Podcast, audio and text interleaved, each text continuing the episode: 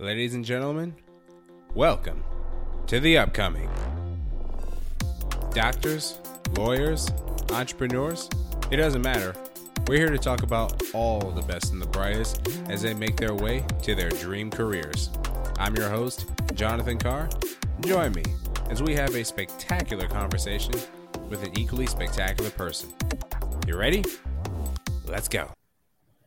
Hello, world, and welcome to The Upcoming, the perfect place to catch the best and brightest on their way to the top. Joining me now for The Upcoming's 34th episode is a dear friend of mine who is also an alum of Purchase College with her degree in arts management. She is just a woman who adores the world of media, particularly Disney, and is not and is just done so many amazing things. You got to hear this. She was not only president of the Arts Management Club, but now she is taking her knowledge, her talents off to other schools, other clubs, and teaching them about just the power of arts management. She has also founded her own little um, travel agency known as Magical Journeys uh, by Kira. So, Magical Journeys by Kira. Just remember that, folks. Whenever you think Disney, when you think traveling, you think of this woman right here. So, I am so happy to have her. She is just amazing person, a leader, just the most confident, dope person you'll ever meet. So, people, Kira DeLeón, how's it going, Kira? Oh, it is going absolutely wonderful. I have been so excited for tonight. Um, this is going to be a really fun podcast. So, John, I cannot thank you enough for your invite um, you know, persuading me to be a part of this and the upcoming. I've been following your podcast since you've started it, and you've been meeting some amazing people through here. So to become a part of that community, um, it's an honor. So thank you so much. Honestly, it's an honor to have you on here, Kara, because I only invite the absolute best onto the show. So, Kira, you've followed my show, then you know the next question I'm about to ask. As we all know, I always let my guests introduce themselves, so please indulge us. Who and what exactly are you? So, who and what exactly am I? So, um, my name is Kira DeLeón. I am a brand new and independent travel agent um, through Boardwalk Travel Agency, but my individual business is called Magical Journeys by Kira because I specialize in magical journeys. Um, we think of magic, we might think of a particular place Disney, Disney parks. I was thinking Universal um, Studios for so, a second there. well, yeah, that makes sense. We've got the Wizarding World, um, and I love Universal to death as well. Um, just like John, I graduated from SUNY Purchase in 2022, um, just this past December. I got my Bachelor of Arts in Arts and Entertainment Management with a minor in screenwriting.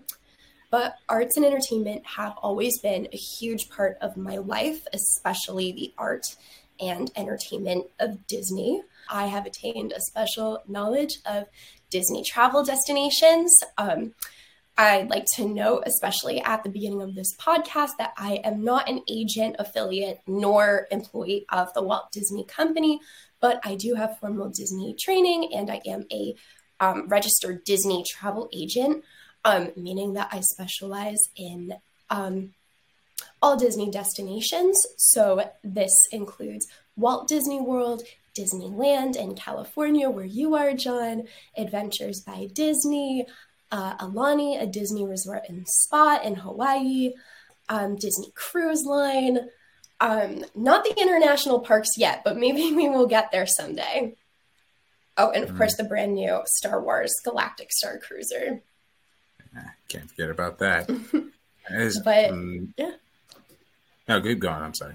Oh no, go ahead. Um, I was just going to say kind of where I was before and kind of how it brought me to Magical Journeys by Kira. But um, please continue. I'm ready for any questions. I'm very excited um, for this discussion. I just know it's going to be so much fun and so engaging. So. Yes, I just got to know the first thing. Where did your love for Disney really come from? Where did my love for Disney really come from? So, my parents um, are both Disney adults. They always have been. Um, their honeymoon was in Disney, and um, they actually did not take me to a Disney park until I was, I think, five years old. So I was past the point of um, being a baby, being in a stroller. So I really got to experience it, you know, right away with everything it had to offer, such as, you know, the height requirements for all the rides and um, being able to remember um, the experience now as an adult, my first time going to Disney. Um, I always was a huge fan of the films. I grew up on Playhouse Disney, now Disney Junior, um, House of Mouse, all those awesome programs. But it actually wasn't until I first watched a performance of the stage show Fantasmic that the true love hit me. And I knew that I wanted to go into live entertainment, especially for Disney someday. Yeah. Honestly, when you said um, Playhouse Disney, that brought so much nostalgia to me too. Because so I much also nostalgia. Yeah. You remember that? You remember that one show, um, Bear in the Big Blue House? That was my favorite, and I still have all my bear stuffed animals. Uh, yeah, yeah. I remember. I remember watching those episodes. Pip uh, and Pop and Treelo, um, all those characters. I loved that, and I love literally all of Jim Henson's projects. So the fact that you know a Jim Henson project was one of like my first um, loves. It it just really feels that it's all it's all come full circle. So um, poetic. from just all of those Disney properties, even before they all fell under the same umbrella, I feel like I've had a connection to um, all those groups for a really long time. Um, you know, the superheroes of Marvel and Star Wars, um, even though, you know, all those acquisitions didn't really come into play until 2009 into 2012. And then more recently, um, Fox, which became 20th Century Studios. I feel that I've always had a connection to all those things. And it just, it just feels right. So it's a huge part of my everyday life. All right. That is awesome. That is awesome. So Disney, it's so Disney's just been the love of Disney has basically been hereditary. Like it's just been passed down from like your parents just uh, on to you. Now you've just really just want to represent all things like Disney right there. So, but I noticed Disney isn't the only thing that uh, runs in the family because you are a part of you know your family company, um, entertainment company. I believe it was called um, Sound Spectrum Entertainment. Yes. And, and so, yeah, tell us a little bit about that right there too, because I know it played a part. So, Sound Spectrum Entertainment, I mean, it's very interesting to talk about, especially now in 2023, because the DJ industry is so saturated.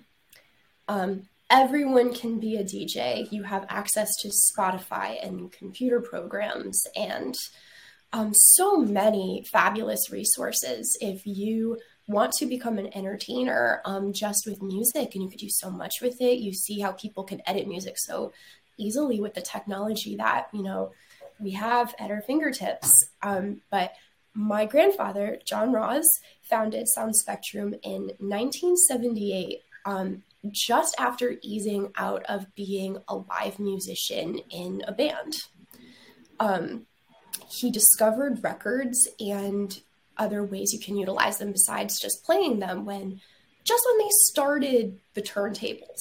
Um, we, you know, my whole family is from the Northeast um, on that side. And he was very familiar with New York City and the Bronx. And he was going to a lot of events in those areas where he saw the rapid evolution of records and disc jockeys, DJs. Uh, he actually went through the protests of um, live musicians and live entertainers because we were starting to turn over into the industry of DJs where they could play any type of song with um, discs and records um, people were really nervous about DJs coming and replacing live instrumentalists. Um, he went through that as an early DJ.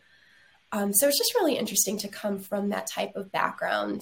Um, and it was something that has always been a part of my life. And actually having some DJ blood and going out and being able to say that I was the DJ at someone's Sweet 16 or something like that, it's really interesting.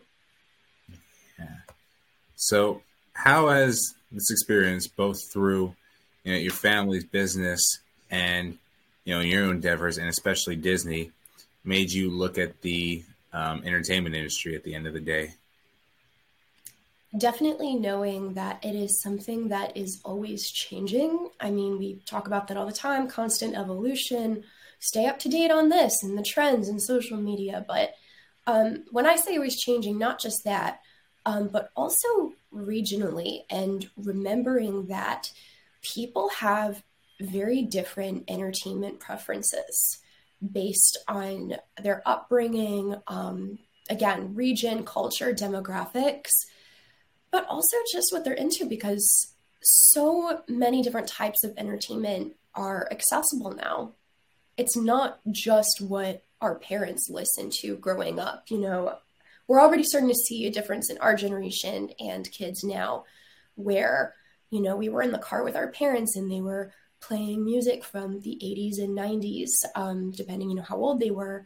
And we knew those songs growing up, but kids are getting and they're being allowed um, their own devices so much younger that maybe they're not being exposed to their parents' music so much and getting that background, but immediately getting something that's brand new out there by, you know, content creators that maybe haven't had to take as much time to establish themselves in the industry because there's just so many more resources now and everything is just so much more accessible. It's a scary thing, but it's also a very interesting thing. And we just really have to learn to work with it because I think it could be very positive too for artists. It could be. It definitely could be. But you're right that it's always changing. It's so chaotic, really, because you could you never like sit down. You always gotta stay on your toes. You always gotta stay on top of like what's happening right now. And you know, while it is true that kids are definitely finding music and finding artists all on their own, like just from seems like from the moment we're born, we have a smart a smartphone in our hands. But at the same time, people are still growing an appreciation for the old school, whether it's uh, buying vinyls and record players or listening to old 80s or 7 or 90s classics people still have you gotta know people still have an appreciation for the old and that's for all the reasons like nostalgia even though they might not have been there at that time to hear it or just like general appreciation for the past. It's really it's just as you said it's always changing. But do you think this could be like this desire to go back in the past could be like a like a like let me put it like this. Do you think it could be like something that would perhaps be a little detrimental to the evolution of entertainment or could it be more beneficial? Um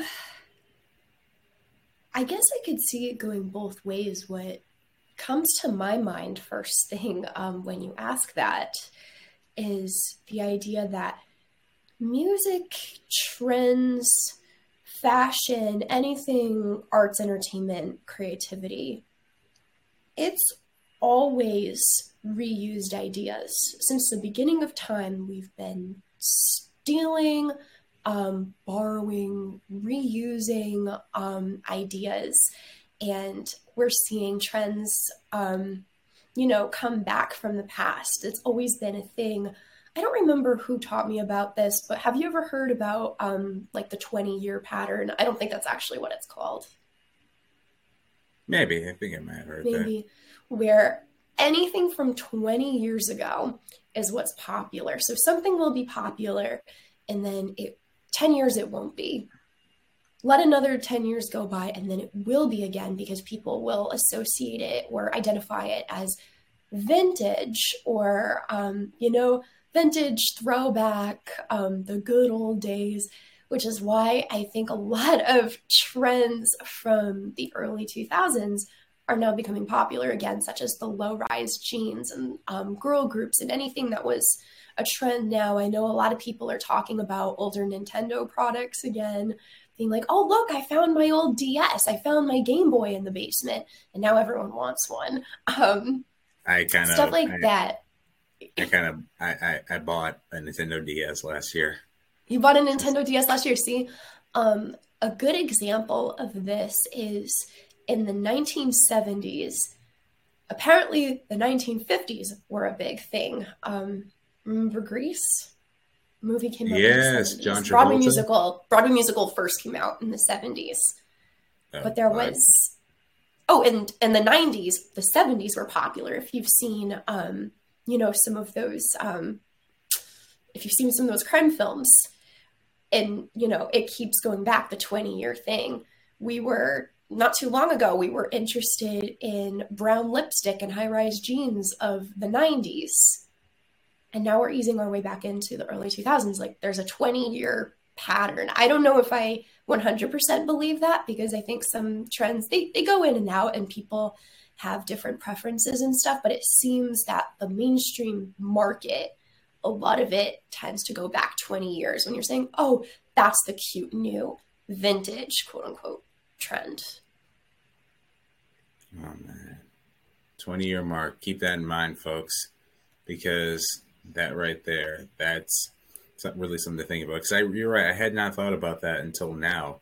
The 70s, 50s were popular, and the 90s, the 70s were popular, and now, and now look, at it's like the uh, tens, nineties. Now 90s. look at us. Now we're, we're living the two thousands. Like now, you're right. Now I'm listening to yeah, like, like you see Strokes. Olivia Rodrigo. What do you think? You think of early two thousands, like that energy, the the glitter and the the butterflies and High School Musical. High School Musical is making its way back. Yeah, with the um the series. Uh, yep, yeah, just not gonna think about that one too much. So yeah, it's just it's just all a it's all a very bizarre like uh what's the word I'm looking for? Just non-linear uh pattern that the, the entertainment industry just seems to take and people do change their thoughts and opinions on what's cool, what's trendy. It's so often it's, it's exhausting, but yeah, it's just one of the ways that uh, companies like Disney tend to thrive in the chaos because they recognize their audience. Kira, how would you like sort of? Because I know you, as someone who's just been a huge follower of Disney from like day one, how would you sort of analyze like how Disney's been able to continue to appeal to their audience, whether it be through live action shows or their animated films or Pixar? Just give us your thoughts on it. I think they just have left no stone unturned. Just the size of the company, what it's become with all of the acquisitions, there is something for everybody. Whether, you know, you are into classic Disney animation, um, you have the the Fab Five, or now I think they expanded to the Iridescent Eight, now including um, Chip and Dale, the Chipmunks.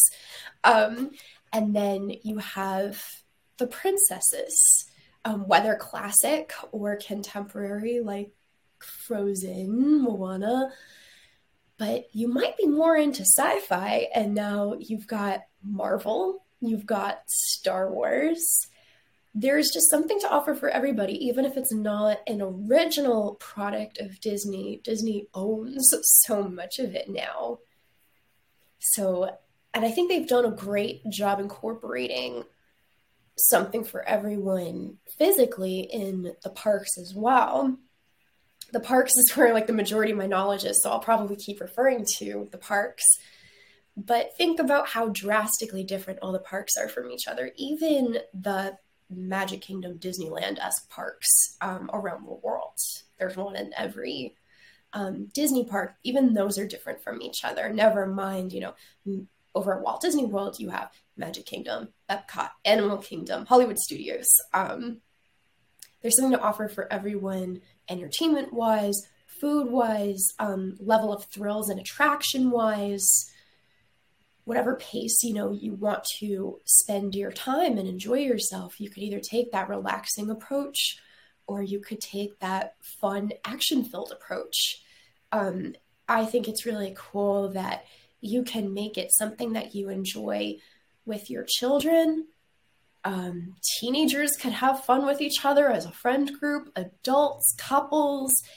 um, there are just so many different ways you could go about Disney, and the fact that there is, you know, um, a commonality to it all that makes it such a great community, even though, you know, sometimes it's a little, you know, it, sometimes it does leave a somewhat uncomfortable or nerve wracking feeling, being like, this is a mass corporation that owns so many subsidiaries. Um, even though sometimes that is a little alarming, knowing the community that it's building and that um, whatever your interests are, maybe that can expose you to other things to be interested in as well. So, surely. And as you say, everything they've bought, they've just incorporated into their parks. They've made sure that everything you want, anything, is in their parks. So it'd be the Disneyland, Disney Worlds, just through all it's it's honestly so incredible how it go, went from one little theme park to just like a whole like empire really mm-hmm. so let me tell you this uh, let me ask you this when you're touring and when you're getting to see the um, theme parks for yourself because i know I, I saw you um, down in florida just being able to go to disney world and like epcot and there's all the just brilliance that those parks ensue what is one thing about them that sticks out to you the most? Was it what we just talked about or something else? Hmm. Well, definitely what we just talked about. I love how diverse the offerings are, entertainment wise, attraction wise, um, even food and beverage wise.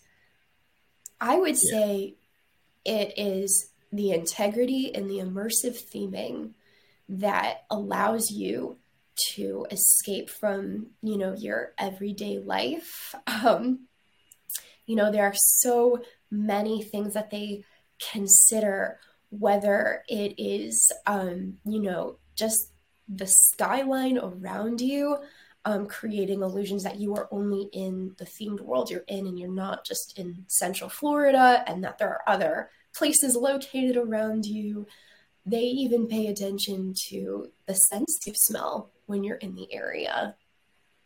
So I really love the attention to detail and the integrity of it all. I would say that's what I admire most. And that has been what's inspired me, I think, in my journey in arts and arts management to really focus on creativity and um, storytelling, effective storytelling because I think those are essential components to any industry when you really come to think of it. And I just think that that is the top standard to take notes from. There you go. There you have it, folks. But now that you brought up arts management, I want to get into I want to get into that because you and I have have spent our spent a good amount of our lives in the wonderful, fascinating world of SUNY Purchase, where you studied uh, arts management. So, you know, let me ask you this: What about arts management particularly drives you? What about arts management particularly drives me? I mean, the idea that they have made it a field of study, especially in the New York area, I am so thankful for that because I don't think I could have pursued that anywhere else. And business and art, I always know I always knew my whole life that those were the two things that I wanted to go into and I wanted to find a way um, to work with those two things complementing each other. So the fact that I was able to do that, but arts management is incredibly important to me because even though art itself is you know it's so different from business because it's so sensitive you know it's sacred and when you're putting art out there we also have to have this sense of awareness of the world around us that maybe doesn't understand nor appreciate art to the extent that we do so in arts management for me personally it is so incredibly important to protect the art and the artists that create it. Does that make sense? Yes, it does. I feel that there's often this um, negative perception, um, maybe to simplify that, a bad rap. How many times, I mean, this is so ironic because arts management is so big in the media, but how often do you hear stories about or see in the movies um, stories about that manager who's sleazy and embezzles the money of um, either a music artist or a band? I mean, yes, of course that happens, but often, especially modern day arts managers, are gen- they genuinely have the artist in their best interest, right? And to manage and be a leader in the arts industry, you need to have an arts background yourself. So, as somebody who has lived it, and you know, I'm still very young, I'm only 22 years old. I understand I still have a lot to learn and a lot to experience, but art and entertainment have been a part of my life since I was born. And I've had experiences that I feel I could use to effectively teach artists who are pursuing the arts, strictly the arts, not arts business, not art as a hobby, pursuing the arts as a career. Um, if I could use what I've learned to effectively guide an artist to um, be them their best selves and to get exactly what they deserve for their work in the arts because even though art could be very enjoyable, it could even be healing, it could very well be work, especially if you're pursuing it as a career because you often have to make changes that, you know, might be difficult emotionally because art is so much of self-expression, but to adapt to make it maybe marketable, you know, that's really difficult. So if I can use what I know to help an artist, I feel that I'm doing my job and that I'm contributing something important to the arts. I like that answer. I like that answer. Thank you. I don't know if that was very clear. Um, I don't know if we have time, but could I give like one example? Sure. Because I feel like I might have just spoken circles for a little bit there. I I'm trying to think of the best way I could explain this and why I feel arts management is important, especially um, arts management by people who have experienced the arts um, because we love our artists, we want to protect them, and we want to make sure that they are getting exactly what they deserve, meaning that, you know, they are always being compensated for their work. Um, artists often booking things on their own if they do not have the experience and education um, that might be, you know, necessary or that could be helpful in making bookings, whether they're doing a project or an event. I have had to tell people this in the past um, through my work with Sound Spectrum, but also independently and at purchase. Two words that you want to avoid when someone offers you a gig, a role, um, whatever it may be, a commission. Two words to avoid, or two words that are red flags. You might want to do your research a little more. If they tell you these two words when they're interested in, um, you know, hiring you for your work. Number one, exposure. Number two, volunteer. Exposure and volunteer, huh? Exposure and volunteer. If you hear those words when something may be offered to you, definitely do your research and really think it through before you accept um, the offer. All right, take note of that, folks. Exposure and volunteer. Hear those, once you hear those words, slow down for a second and make sure you know what you're doing. But it wasn't just studying arts management. You were president of the arts management club. You oversaw events. You gave like you gave presentations and uh, gave like lectures feels like too you gave lectures pretty much you you taught them you educated them on arts management you carried that even after even after um, purchase so tell me about just being in that uh, leadership uh, position and just just the challenges that uh, came with it Oh my gosh. So, Arts Management Club was something that was um, probably honestly because I'm from, you know, the COVID era of college, right? The only consistent thing I had going on for me at Purchase. So, I'm very thankful for my time uh, with Arts Management Club, whether it was in person or remote. I joined my freshman year, my first semester in the fall, and I ended um, fall 2022 when I graduated. And, um, you know, even with all the challenges, um, it really was a blessing because I met some of my best friends through that club. And I just learned so much about myself through it. So I became public relations officer and vice president my sophomore year. And then starting my junior year, I was president up until my senior semester. Oh my gosh. Yeah, but I understand that you've you faced a lot of um, times where it was just so much stress. Because I remember when you were uh, overseeing the preparations for uh, emo night, and emo night. Yes, those were that was uh that was a tricky time. I understand, but uh, how did the lows like just the challenges, the obstacles make you really appreciate the highs in that position? Uh, I feel like it is like this with any creative project that I have engaged in. It was always when the final product was released and you saw the audience you know, you went through stress, you started taking things personally. This isn't going this way. You made a mistake in calculating your budget and your expenses.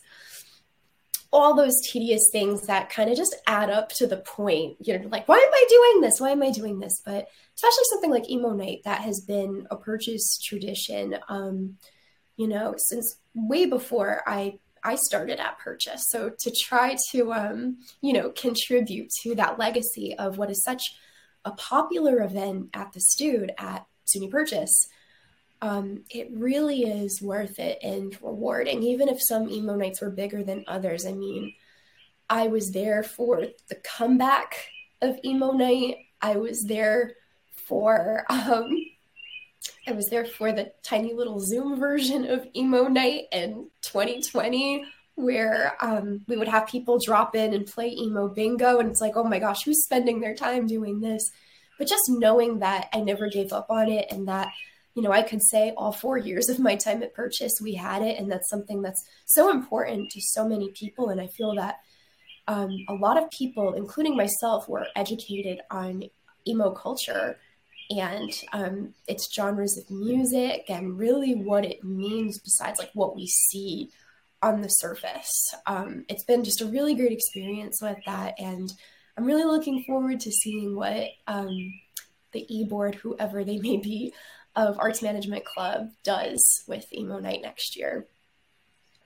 Yeah, it's truly, and it's really says something that you're able to carry just the whole um, style his personality of like emo, how that's still a thing. Like you, people think that's something that died out in like the late '90s, early 2000s, but no, people are still you know rocking that style with the makeup no, and. The I feel like it was. I mean, I guess in our lifetime, it would have been the biggest. um you know, the early 2010s up till maybe 2014, 2015 um, I know I was super into the fashion that was very popular because it was what you saw at school. Um, I didn't have as much exposure to the music because that was an era of, you know, extreme pop music um, that was, you know, about partying and happiness. It, I don't want to say it was superficial, but that was, you know, the style that the market was really going for and pushing out. So I feel that that really overshadowed emo culture. And, you know, we saw a shift when we started focusing, you know, more on mental health and realizing that, um, you know, constantly enforcing the sense of toxic positivity um, in the media could be potentially very dangerous Um, yeah. So seeing that emo kind of did make a comeback, and I could be wrong, but I believe that Emo Night was founded at Purchase, or the first one took place in 2017 in Whitson's. Um, that was when we started seeing more of the culture and more people became invested in it and wanted to be educated on it. So the fact that, you know, the school's been consistent in that event since then is um, a really cool thing to see. And the fact that I was able to be a part of that for four emo nights, I'm very proud of that. Mm, you should be, because that's just the tradition you've carried um, your whole time at purchase right there. So, yeah, just thinking about that is really, just really fascinating. And I especially really thought about what you were saying about like you know just that toxic positivity that can just be so judgmental for others and how a lot of music nowadays and especially a lot of artists are being open about mental health and just protecting your sense of self really because that's so vital. And you know i was looking at your your presentation uh, on arts management oh my gosh, I already forgot how to pronounce the name. Was it um, uh, Quinnipiac? Uh, Quinnipiac. Quinnipiac. There it is, Quinnipiac. And so when you gave a lecture, you warned about um, social media, and because we both know too much of it can be a bad thing. Because for one, the algorithm, and two, because most of the people you see put on this narrative, this image that might not exactly reflect them in real life. So when looking at just the media, the public, and just how so things like social media can be such a great tool, but also a detrimental one. How have you learned to like balance, let's say, your public life on social media and like your private life, so you can you know protect your sense of self and your mental health? Uh, well, let me start with I have never been so excited to be wrong about something. When I say that, I'm talking about the presentation that I gave to the Student Artist League at Quinnipiac um, about a little more than a month ago, a little more than a month ago. Such a great organization. And they were so engaged in every presentation um, component that I had, every slide. It was just an, an amazing experience. I just felt so um, important. I just felt so um, listened to. And I remember getting to the slide. Um, it was called LinkedIn, but also linked out. I'm going to cough. Sorry, these allergies. Anyway, LinkedIn, but also linked out. I really felt that, I really thought at first that this was something that might be a new concept to them that this is something we haven't talked about linked out. Like people haven't thought about it because i talked about it one time at an arts management club meeting and people felt that you know they hadn't seen it the way that i presented about it before. Where linkedin is a social media platform we all know that. It is a top networking tool um, I had statistics on the slide about how almost 80% of new hires are done through LinkedIn.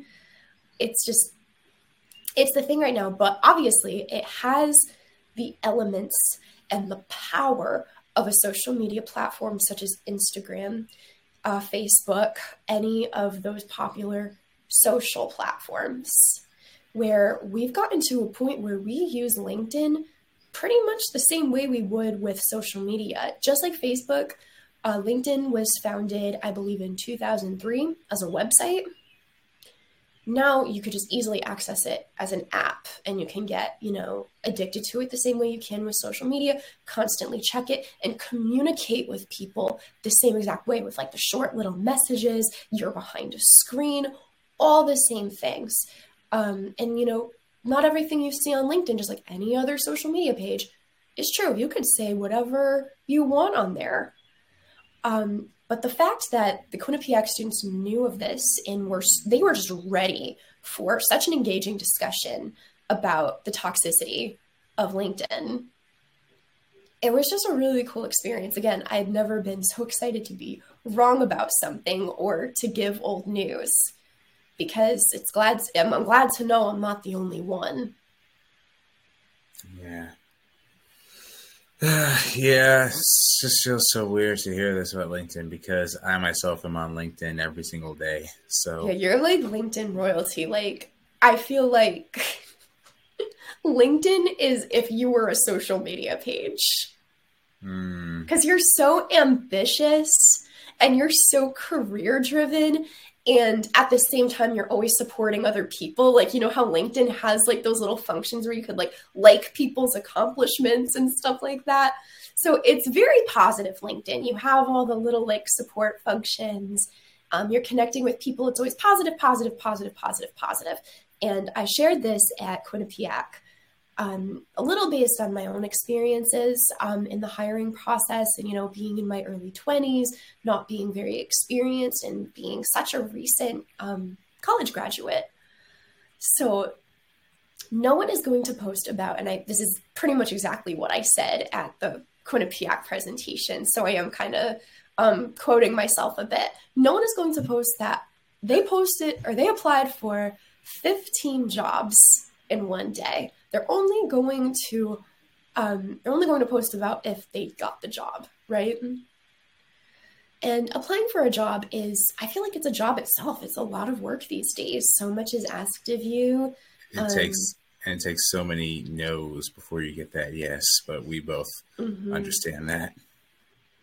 yeah Yes. linkedin but also linked out LinkedIn it's still important. Everyone's got to get on LinkedIn, of course. Um, it is such an easily accessible tool and resource, and it's a great way to connect with people it's and really see what's going on it's it can be a wonderful tool when used right. You know, just when used right. Yes, it's a wonderful tool when used right. You can get a job because I've landed a couple of positions thanks to LinkedIn. Made friends through LinkedIn.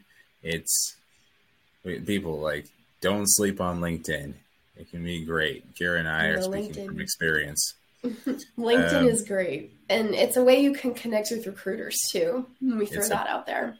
perfect way to connect with recruiters because a lot of remember folks, a lot of people from HR and a lot of people from just you know, HR just from different positions, you know, higher ups, they can you can connect with them and if you make a good impression then they can, you know, give you give you a call, talk to you, or even look at your resume.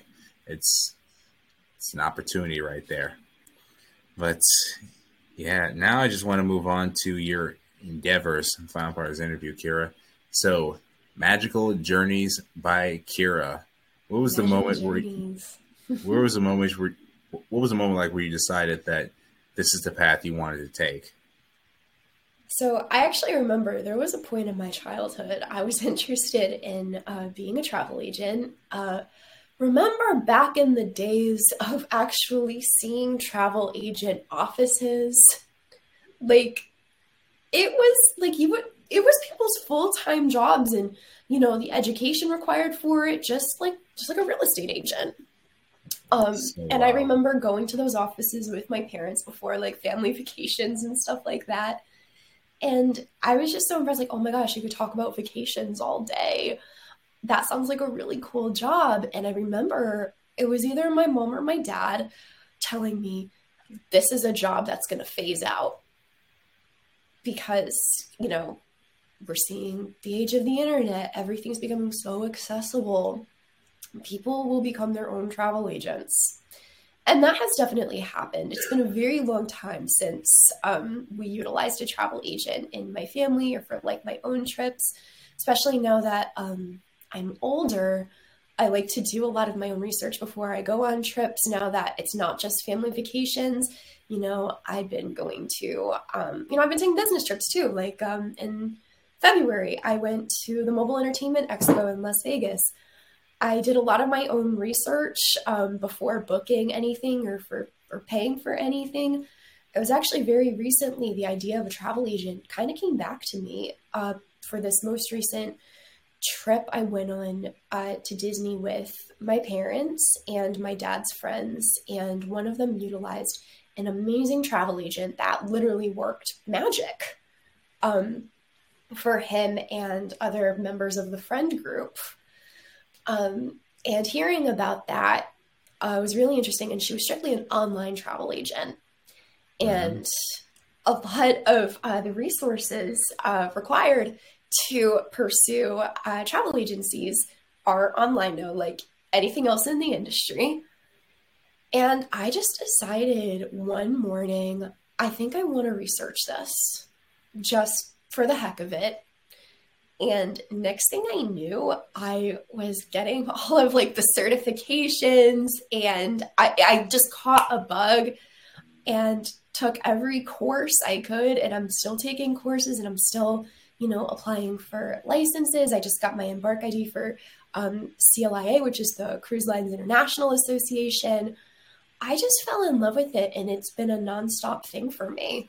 And it's been really nice to have that and to have something to look forward to every day and really build on and at my own pace um, with everything that's been going on because I personally have had a very difficult time not being at purchase this semester while my friends are having fun and, um, you know, struggling to get a career that I really want. But it's also helped me recognize that everyone is in such different places between the ages of, let's say, 18 through hmm. 25. That's one thing I really admire about you and what you're doing with the upcoming podcast because you talk to young people, but still from all different walks of life and all different places, but with so much respect and awareness that people are working hard but in very different ways and with very different circumstances. So it's really given me a lot of peace of mind and um, really connecting with myself too. Like you'll see, um, my logo that I designed is it's a purple suitcase with a butterfly on it, and you know that purple and butterflies are my thing. I'm always wearing things that are purple. Um, I have butterfly tattoos, and they've just always been a huge part of me those two things um, but not only um, you know do those things visually you know match my aesthetic but now there's symbolism to them and i feel that they uh, they go into my whole logo and business aesthetic so well because I have really found myself this um, this year in 2023. I've already taken, I think, about four trips already, and it's only April. I got a purple suitcase for Christmas from my grandmother. And I not only take it on my longer trips and my flights, but I'll also take it to like overnight things. Like if I'll go hang out with a friend at purchase because I'm only I am only an hour and a half away, even though, you know, I'm dealing with being away. I'll go, you know, visit my friend Alex or something like that. And I will take the purple suitcase with me. It just feels like it has become a part of me. So, marketing with the purple suitcase, and it's kind of contributed to my own self discovery. And then the butterfly, I always associated as a sign of, you know, transformation and growing. But now, because the butterfly has wings, you know, it represents the flying and, you know, taking that journey. So, that's where the whole magical journeys thing came from, that whole vibe and aesthetic. And now you know the symbolism and what kind of looks like maybe a more basic logo. So the purple suitcase, which I feel has become such a part of me, I might have to get a purple suitcase tattoo. Um, but now the butterfly not only means the growing and transforming, but now the actual traveling component of the butterfly once it's no longer a caterpillar. So beautiful. Honestly, thank you. Beautiful. So, my last question: How much further? Um, how much further do you want to take Magical Journeys by Kira? for your plans? Ooh. I don't really know. I mean, of course, I started with uh, Disney destinations, and that's what I would love my focus to be on. But things that I have grown to love around the country, I would love to see about arranging things for that. You know, I fell in love with Vegas in November. I'm not November. Why did I say that? February. Um, I fell in love with Vegas in February and all of its offerings and how many connections I've made business wise. You know, it's not just entertainment. Uh, there is a lot of really cool business opportunities in Vegas.